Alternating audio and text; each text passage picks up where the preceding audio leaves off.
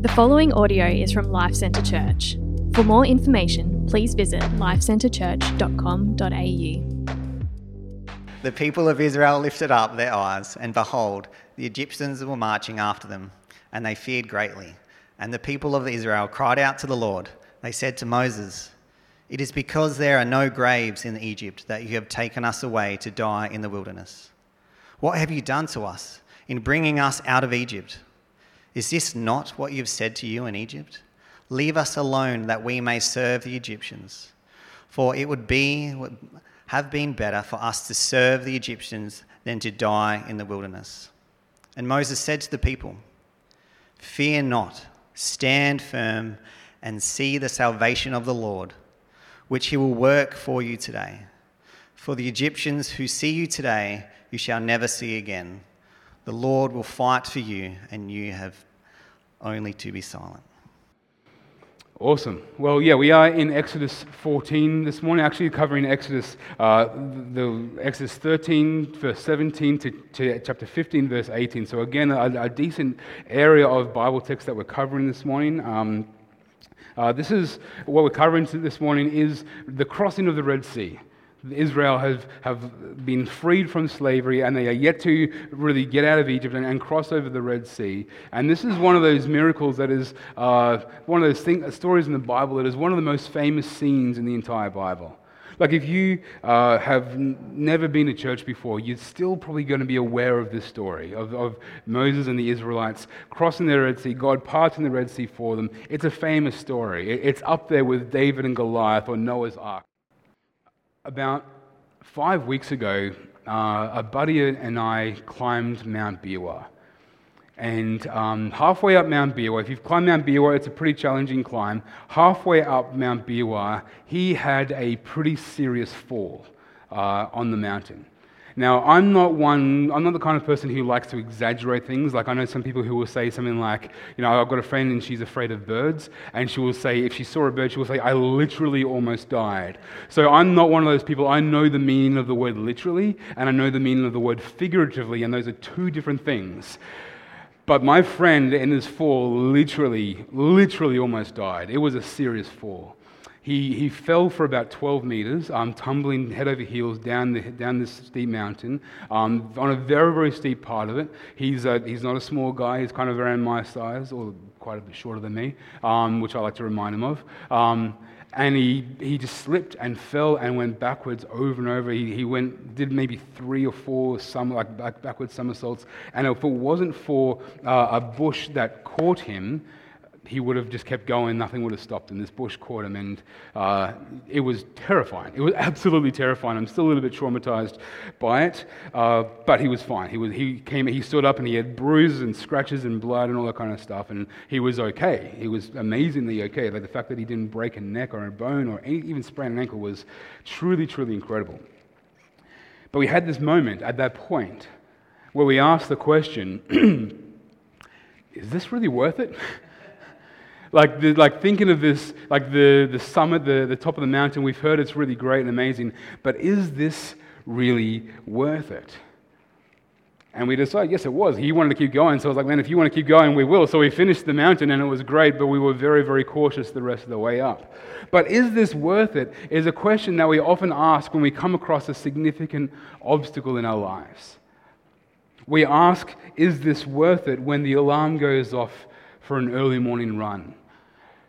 It was, it was such a great idea the night before to set the alarm, right? Like, oh, I feel so great. I'm going to go for a run. And then our alarm goes off and it's 5 a.m. And 5 a.m. version of Jimmy wants to go back and punch 10 p.m. version of Jimmy in the face and say, What were you thinking?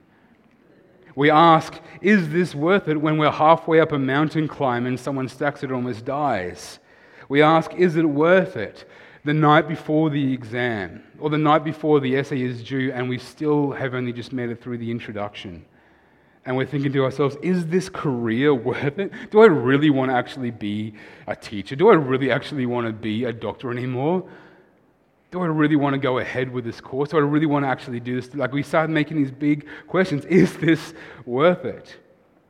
We ask, Is this worth it when we're in the middle of a difficult season and we lack the energy to move forward. And I think if we can be honest for a moment, there are times where we ask, is this worth it of the path that God has us on? The pathway of discipleship is littered with trials and difficulties and afflictions. It's by no means an easy road, and we will likely find ourselves asking often, is this worth it? We might ask, is this worth it when we come face to face with the secular worldview around us? We might ask, is this worth it when our kids start to be treated differently because they go to church? We might, we might ask ourselves, is this worth it when the culture around us seems to be only increasingly hostile towards Christianity? Is this worth it? And today in Exodus, as we finish up our series this morning, God's people hit against a really significant obstacle and they ask, is this really worth it? God has rescued them. We saw this last week. Pharaoh sent them out, he drove them out of Egypt. And yet, it's not long before their future is suddenly thrown into question. And they ask this question Is this really worth it? And the answer that our text gives us this morning is what I'm going to call the main point as well. Here's the main point. Here's what I want you to take away from today God is awesome. Look at what He's done for us. God is awesome. We can trust Him with our future. God is awesome. God is awesome. Look what He's done for us. God is awesome. We can trust Him with our future. God is awesome. We're, we're over, overviewing Exodus 13, chapter, chapter 13, verse 17 to chapter 15, verse 18. And just to give you a broad uh, view of this broad understanding of this passage, um, Pharaoh has just let the people of Israel go, and Israel um, are on their way out, and they are following God on their way out of Egypt, on the way at this stage towards the promised land.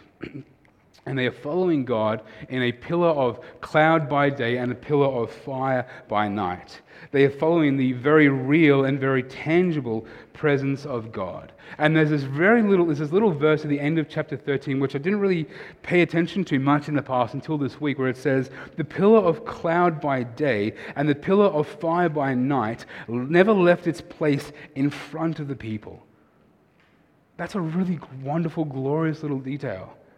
God never left them, God never stopped leading them. Now, God led them to this little place uh, near a town called Pi-hahiroth, in, um, in between Baal Zephon and the Red Sea. Now, exactly where that location is is either unknown or at least disputed, uh, but uh, we know at least that this position that they're in is not a good one.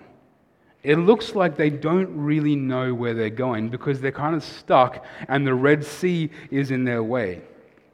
Meanwhile, in Egypt, Pharaoh and his officials start having deep regrets about the fact that they've just let their slaves go.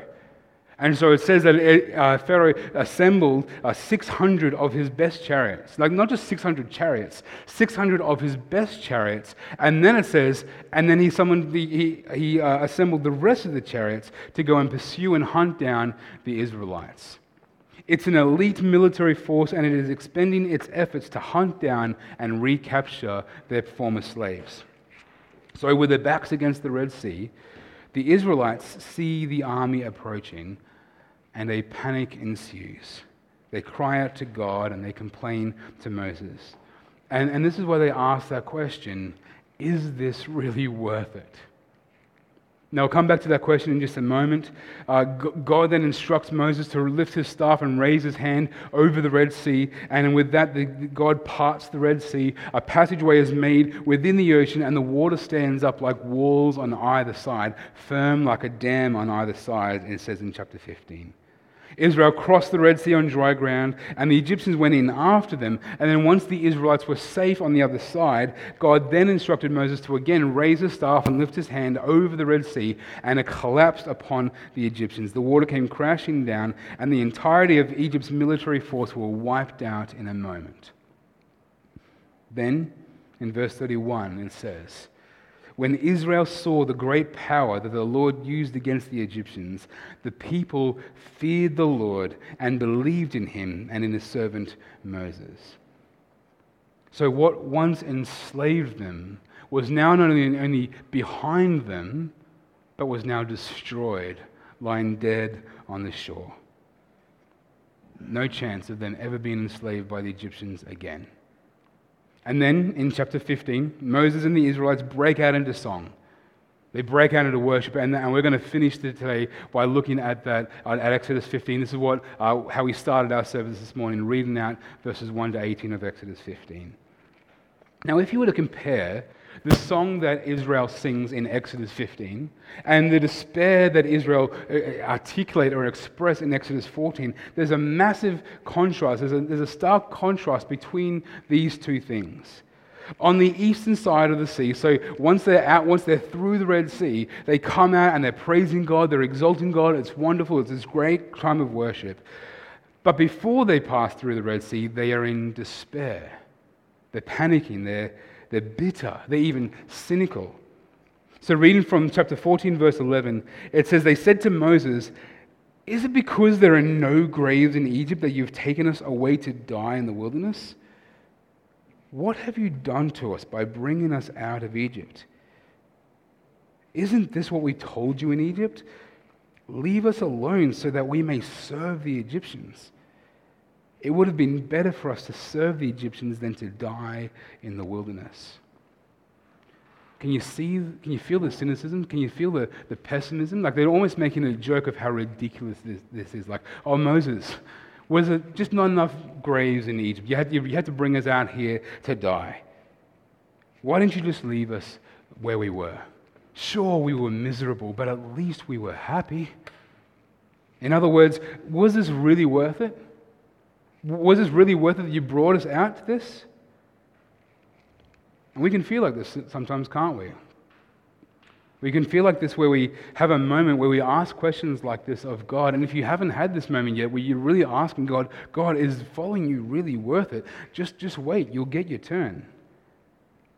It might be that there's one massive thing in your life, one massive hurdle, one massive obstacle or it could be dozens or even hundreds of, of much smaller things. And it's kind of like wave after wave of difficulty and, and trials hit you, and you come up and you barely get a chance to get another breath, and then the next wave hits. And maybe you're wondering, is this really worth it? Maybe you're wondering, is God really worth it? This is the despair that Israel was experiencing. Now, we, have touched a little bit on this in our series in Exodus. Uh, take notice of what they say in verse 12. They say, Isn't this what we told you in Egypt? Leave us alone so that we may serve the Egyptians. It would have been better for us to serve the Egyptians than to die in the wilderness. Now, that word serve there is the Hebrew word avad, and it is the word of choice used to describe the labor and the intensity of the slavery that Israel was experiencing at the hands of the Egyptians. It's the word for, it's the word serve. It's the word we've been serving enslaved to the Egyptians. However, it's also the same word that Moses uses whenever Moses says, Let my people go so that they may worship, avad me. The point here is that they were serving the Egyptians. They were, they were essentially, uh, they were enslaved to them. They were their, the Egyptians were their masters, and God was freeing them to serve Him. This is why, we, and we've talked about this, a good summary of the, of the book of Exodus is freed to worship God. They weren't freed to be their own lords, their own masters. They gave that a red hot go in Exodus and then threw out, and it just ended terribly for them. No, God was freeing them to worship and serve Him. He is the better king. He is the better master. He is the one who will take care of them. And so in verse 12, for them to say, it would have been better for us to serve the Egyptians than to die in the wilderness, is akin to asking, is God really worth it? We used to serve the Egyptians and it was horrible, but now we're serving God and we're about to die. Is this really worth it? It's like they're saying life was easier before this whole Yahweh nonsense. I mean, sure, they killed our baby boys. Sure, they enslaved us. Sure, uh, life was horrible. Sure, they would beat us and whip us and kill us without mercy. Sure, we never got a day off. Sure, we were dying, but at least we had food in our bellies. At least we had air in our lungs. At least we were still alive. And we might find ourselves having those same kind of thoughts. Sure, like we want to say life was easier before God. Sure, my standing before Him was one of condemnation, and I was bound to spend eternity in hell, but at least I got to spend my money how I wanted to. At least I didn't have to worry about sharing my faith with people around me. At least I didn't have to worry what people would think about me and uh, about my, my views on certain topics and, and what the Bible teaches about that. See, what we're really saying at that moment is, I liked it better when I was in charge. Because when I was in charge, I got to do whatever I wanted. This is the position of Israel. So, what does God have to say to Israel? What does Moses say to Israel? Well, look at his reply in verse 13. He says, Don't be afraid, stand firm, and see the Lord's salvation that he will accomplish for you today.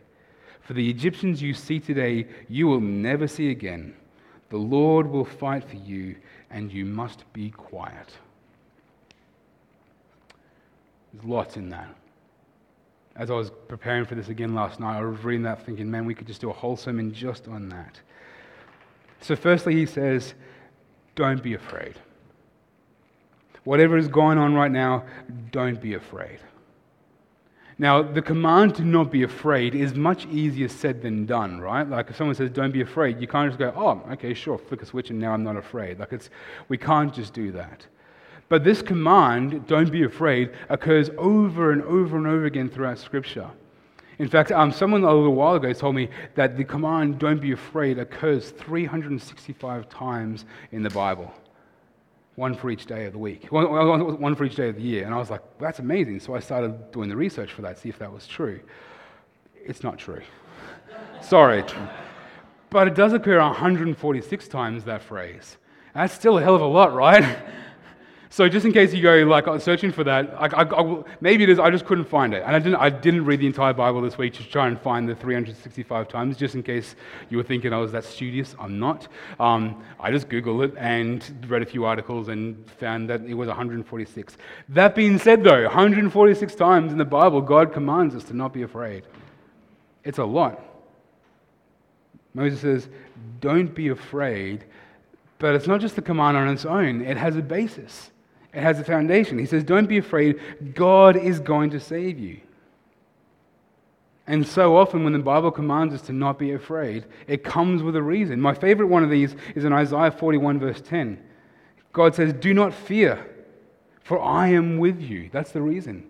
Do not be afraid, for I am your God. I will strengthen you. I will help you. I will hold on to you with my righteous right hand. Some of you need to hear that this morning. Isaiah 41:10. Don't be afraid, I'm with you. Don't be afraid, I'm your God. You're not your God, I'm your God. I will strengthen you, I will help you. Here in Exodus, the reason why God commands them to not be afraid is because they actually won't have to do anything. God's going to accomplish their salvation before them. This is why the next command is to stand firm. Don't panic. Don't flee. Don't run away. Don't try and fight back. Just stay put. Stand firm. This reminds me of Ephesians 6, where Paul tells Christians to put on the whole armor of God that they may stand against the schemes of the evil one, of the evil one, of the devil.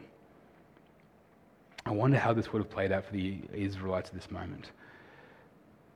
They're standing there, the desert's in front of them, the sea's behind them, hundreds, if not thousands, of chariots charging towards them. Moses, what do we do? And he says, Stay put. Don't fight, don't, don't flee, stay put. The third thing that Moses says to Israel is, Be quiet. And I just love that. That's, that's the command. Just, just shush for a second. The idea here is for them to wait and see what God is about to do. Like, what did our primary teachers say? You've got one mouth and two ears, so you should be doing double the amount of listening. And my teachers used to say, like, if you're, if you're talking, then you're not listening. It's kind of what's going on here. God's saying, hey, just be quiet and see the salvation that I'm about to accomplish. Pay attention to what I'm about to do. This is what God wants his people to do. Don't, don't look at the charging enemy and, and conclude that this is the end of the story.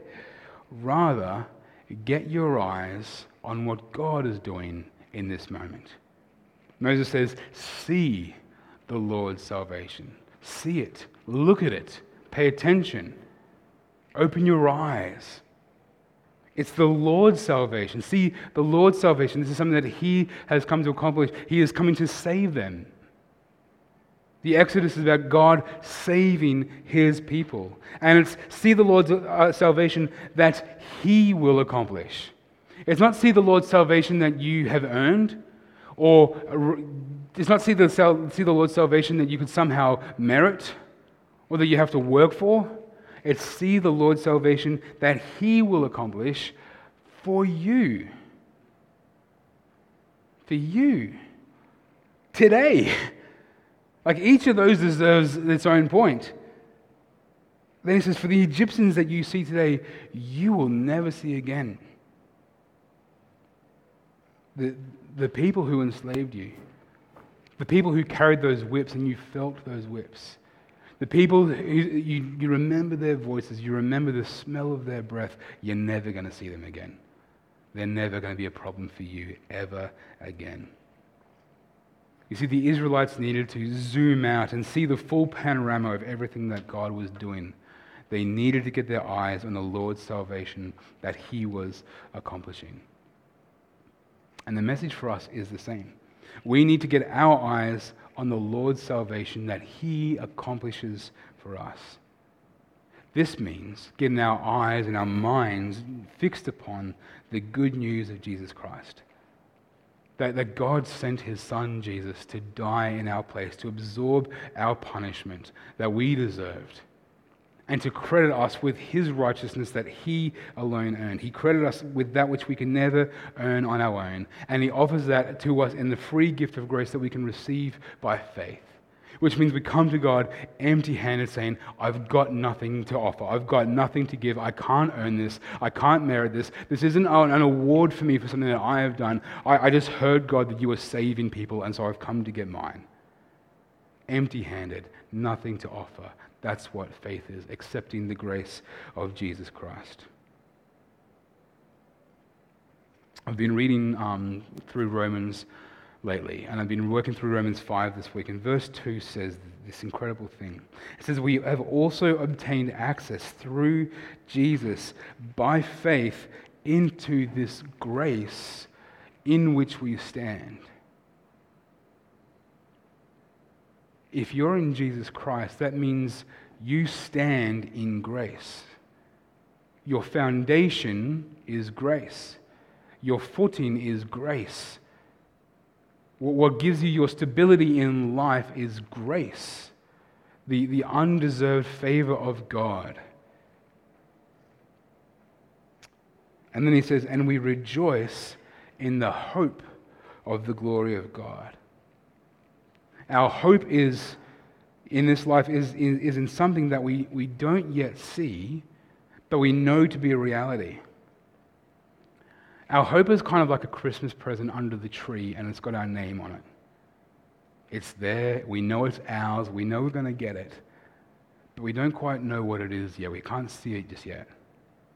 But we can see that it's there, we can see its shape, we can see its magnitude, and we know that a day will come when that will be ours. We will see it and it will be ours fully. That's what hope is. It's an eager anticipation for something that we know is going to fully come to pass, it's going to be a full reality. And so Paul says our hope is the glory of God.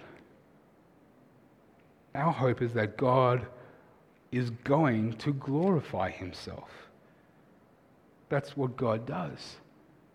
And that he does so by the redemption of sinners.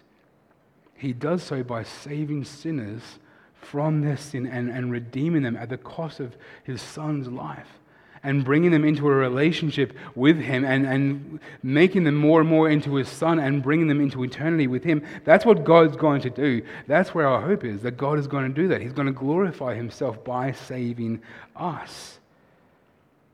And, and friends, we've got to zoom out and see the full panorama of the Lord's salvation that He is accomplishing for us, that He has accomplished through Jesus Christ.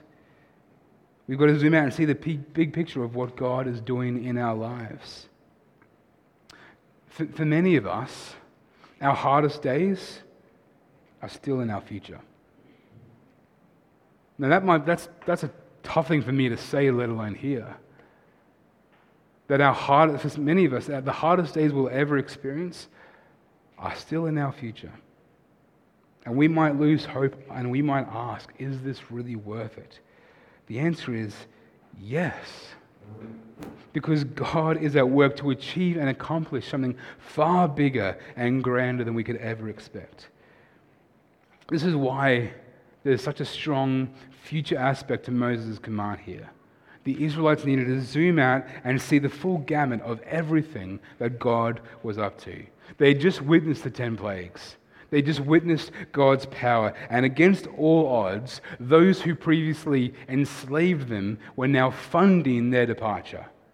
They had ransacked, they had, they had, uh, they had taken money from the Egyptians on their way out. If God had done that for them, of course God was going to finish what he started. They needed to see the Lord's salvation, which he would accomplish. And getting clarity on what God has done for us in our past and what God has promised to, promised to do for us in our future, that should have a bearing on today. That should frame the way that we handle today. If we lose sight of what God has done for us in our past and what God has promised us in the future, then we will despair of today. Trials and afflictions will come and we'll despair, we'll be crushed by it. But if we keep our, our clear eyes on the gospel of Jesus Christ, that God has already sent his Son and died for our sins, and what he promises us for us in the future, then we will have no fear today. We will be able to stand firm today and being silent before God, we will see what He is up to in our today. So, how do we do that? How do we keep our eyes on what God has done and what God is going to do for us in the future? The answer, believe it or not, is worship. God freed His people to worship Him, to serve Him. Throughout this time, throughout the Exodus, God has flexed his power and displayed his glory so that they would know that he was God. And the final part of this comes just after they crossed the Red Sea. God instructed Moses to stretch out his hand, and the seas collapse, and they watch what happens. It says from verse 28 the waters returned and covered the chariots and the horsemen. All, oh, sorry, of all the host of Pharaoh that had followed them into the sea, not one of them remained. But the people of Israel walked on dry ground through the sea, the waters being a wall to them on their right hand and on their left.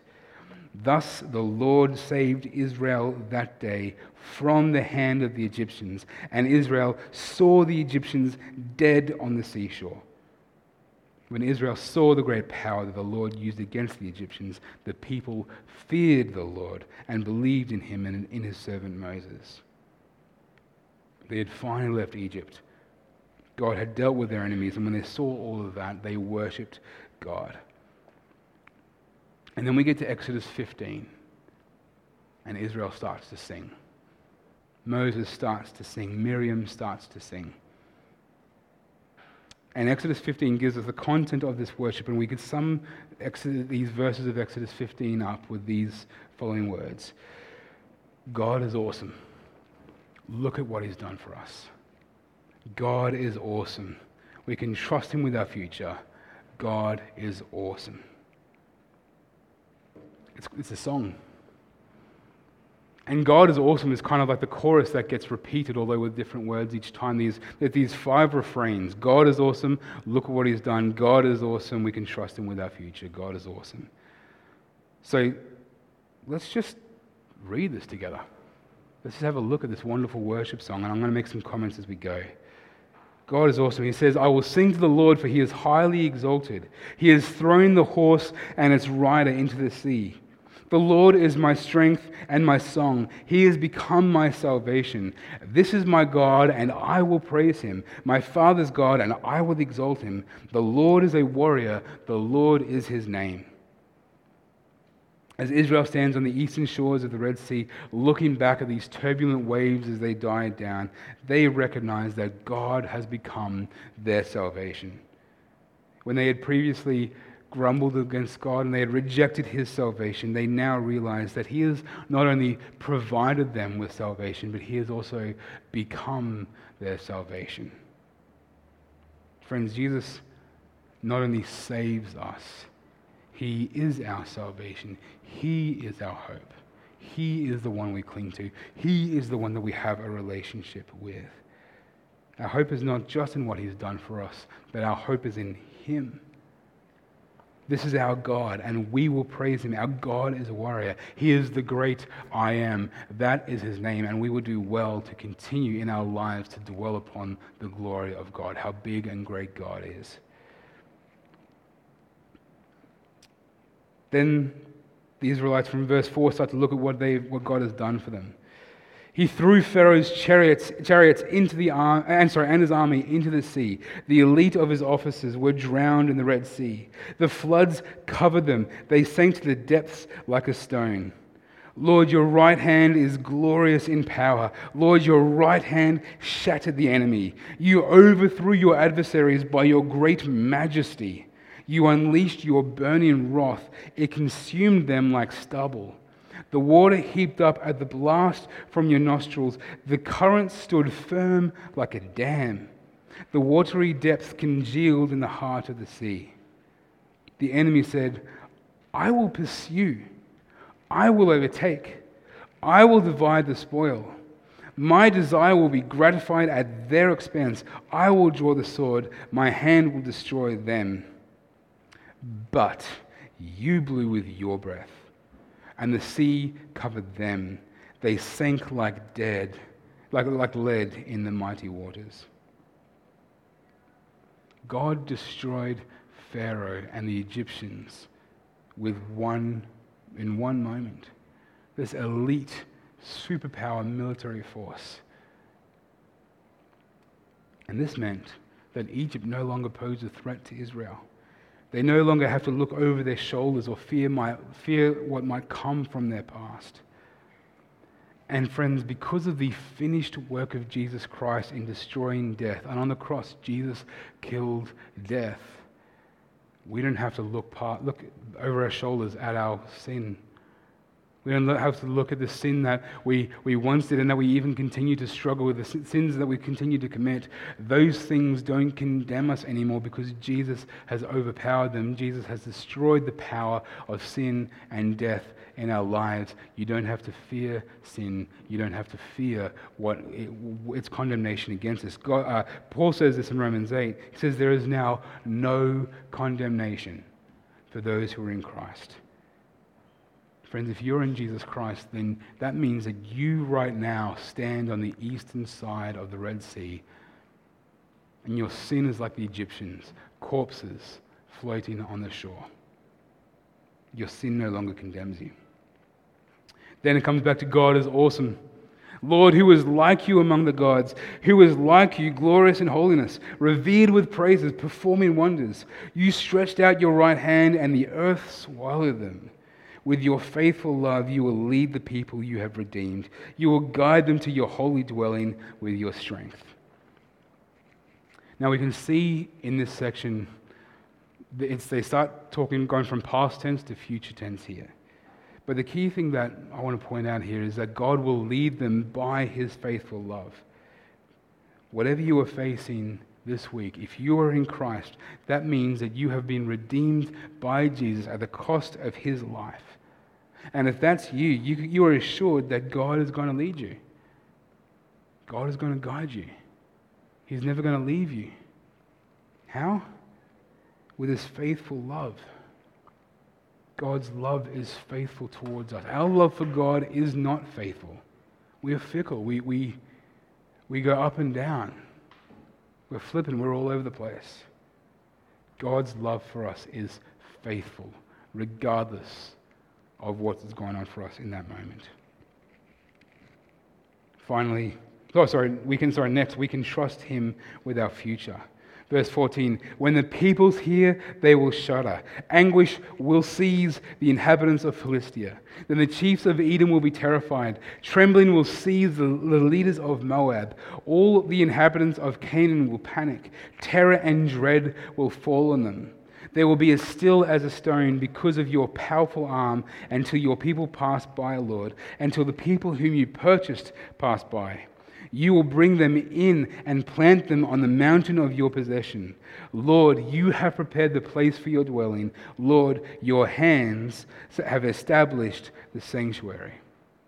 So there's all these references to these different groups of people. And it's, these are references to their very near future. It's to the Philistines, the Moabites, the Edomites, and the Canaanites. And what they're looking forward to at this stage is what God promised was going to happen to Abraham, when God promised to Abraham was going to happen to his people in Genesis 12 and 15.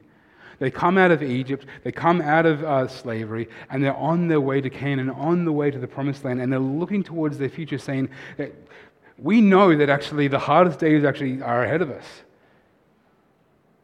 Coming out of Egypt was one thing, but going into Canaan, with the Canaanites and the Moabites and the Edomites and the Philistines, all of these people, that's going to be a huge task. But they're going to see the salvation of the Lord. They're going to see how God has saved us, and they're going to be frozen in terror. Because God is part of the Red Sea, because God has flexed his arm, they're going to see that. And we've got to know that if God has already sent his Son, Jesus Christ, to die in our place and take the penalty for our sins, and if you send His Spirit to conform us into the likeness of Jesus, bit by bit, then we can be assured that God is going to finish the job. God is at work in your life. And there are trials and there are afflictions that are, are a part of that. And God is at work in your life, bit by bit, transforming you into the likeness of Jesus Christ. And you can trust God with your future because you, whatever tomorrow brings, whatever this afternoon brings, we can know look at what God has done for us in our past. We can trust Him with our future. Paul says this in Philippians 1 6. He says, I am sure of this, that he who started a good work in you will carry it on to completion until the day of Christ Jesus. For some of us, the hardest days that we will ever have to endure in our past. For others of us, those days are still in our future. Be sure of this God is going to use those days for His glory and for your good. The afflictions and the trials that we walk through are not pointless. Finally, it ends with verse 18 with this last God is awesome. The Lord will reign forever and ever. There is no more Pharaoh. That Pharaoh was dead at the bottom of the sea. He thought he was a God. He was just a man, just an earthly king. The rulers of this world will pass away. Our God will reign forever and ever. And one day we will see God face to face. That day is coming. It's guaranteed. God is going to glorify himself by bringing us into his presence. And we're going to see him face to face. We'll see our King uh, face to face. Is God worth it? Absolutely. Absolutely. Whatever we're walking through at the moment, whatever we've got to walk through in our future, is God worth it? Absolutely. Thank you for listening to this podcast from Life Centre Church, located on the Sunshine Coast. We exist to make, mature, and multiply disciples and communities that depend upon, declare, and display the gospel of Jesus Christ in all of life. If you would like more information about us, please visit lifecentrechurch.com.au. We provide our podcast free of charge. Please feel free to download the content and share it with others, but please do not edit or alter the content in any way without the written permission from the leadership of LCC.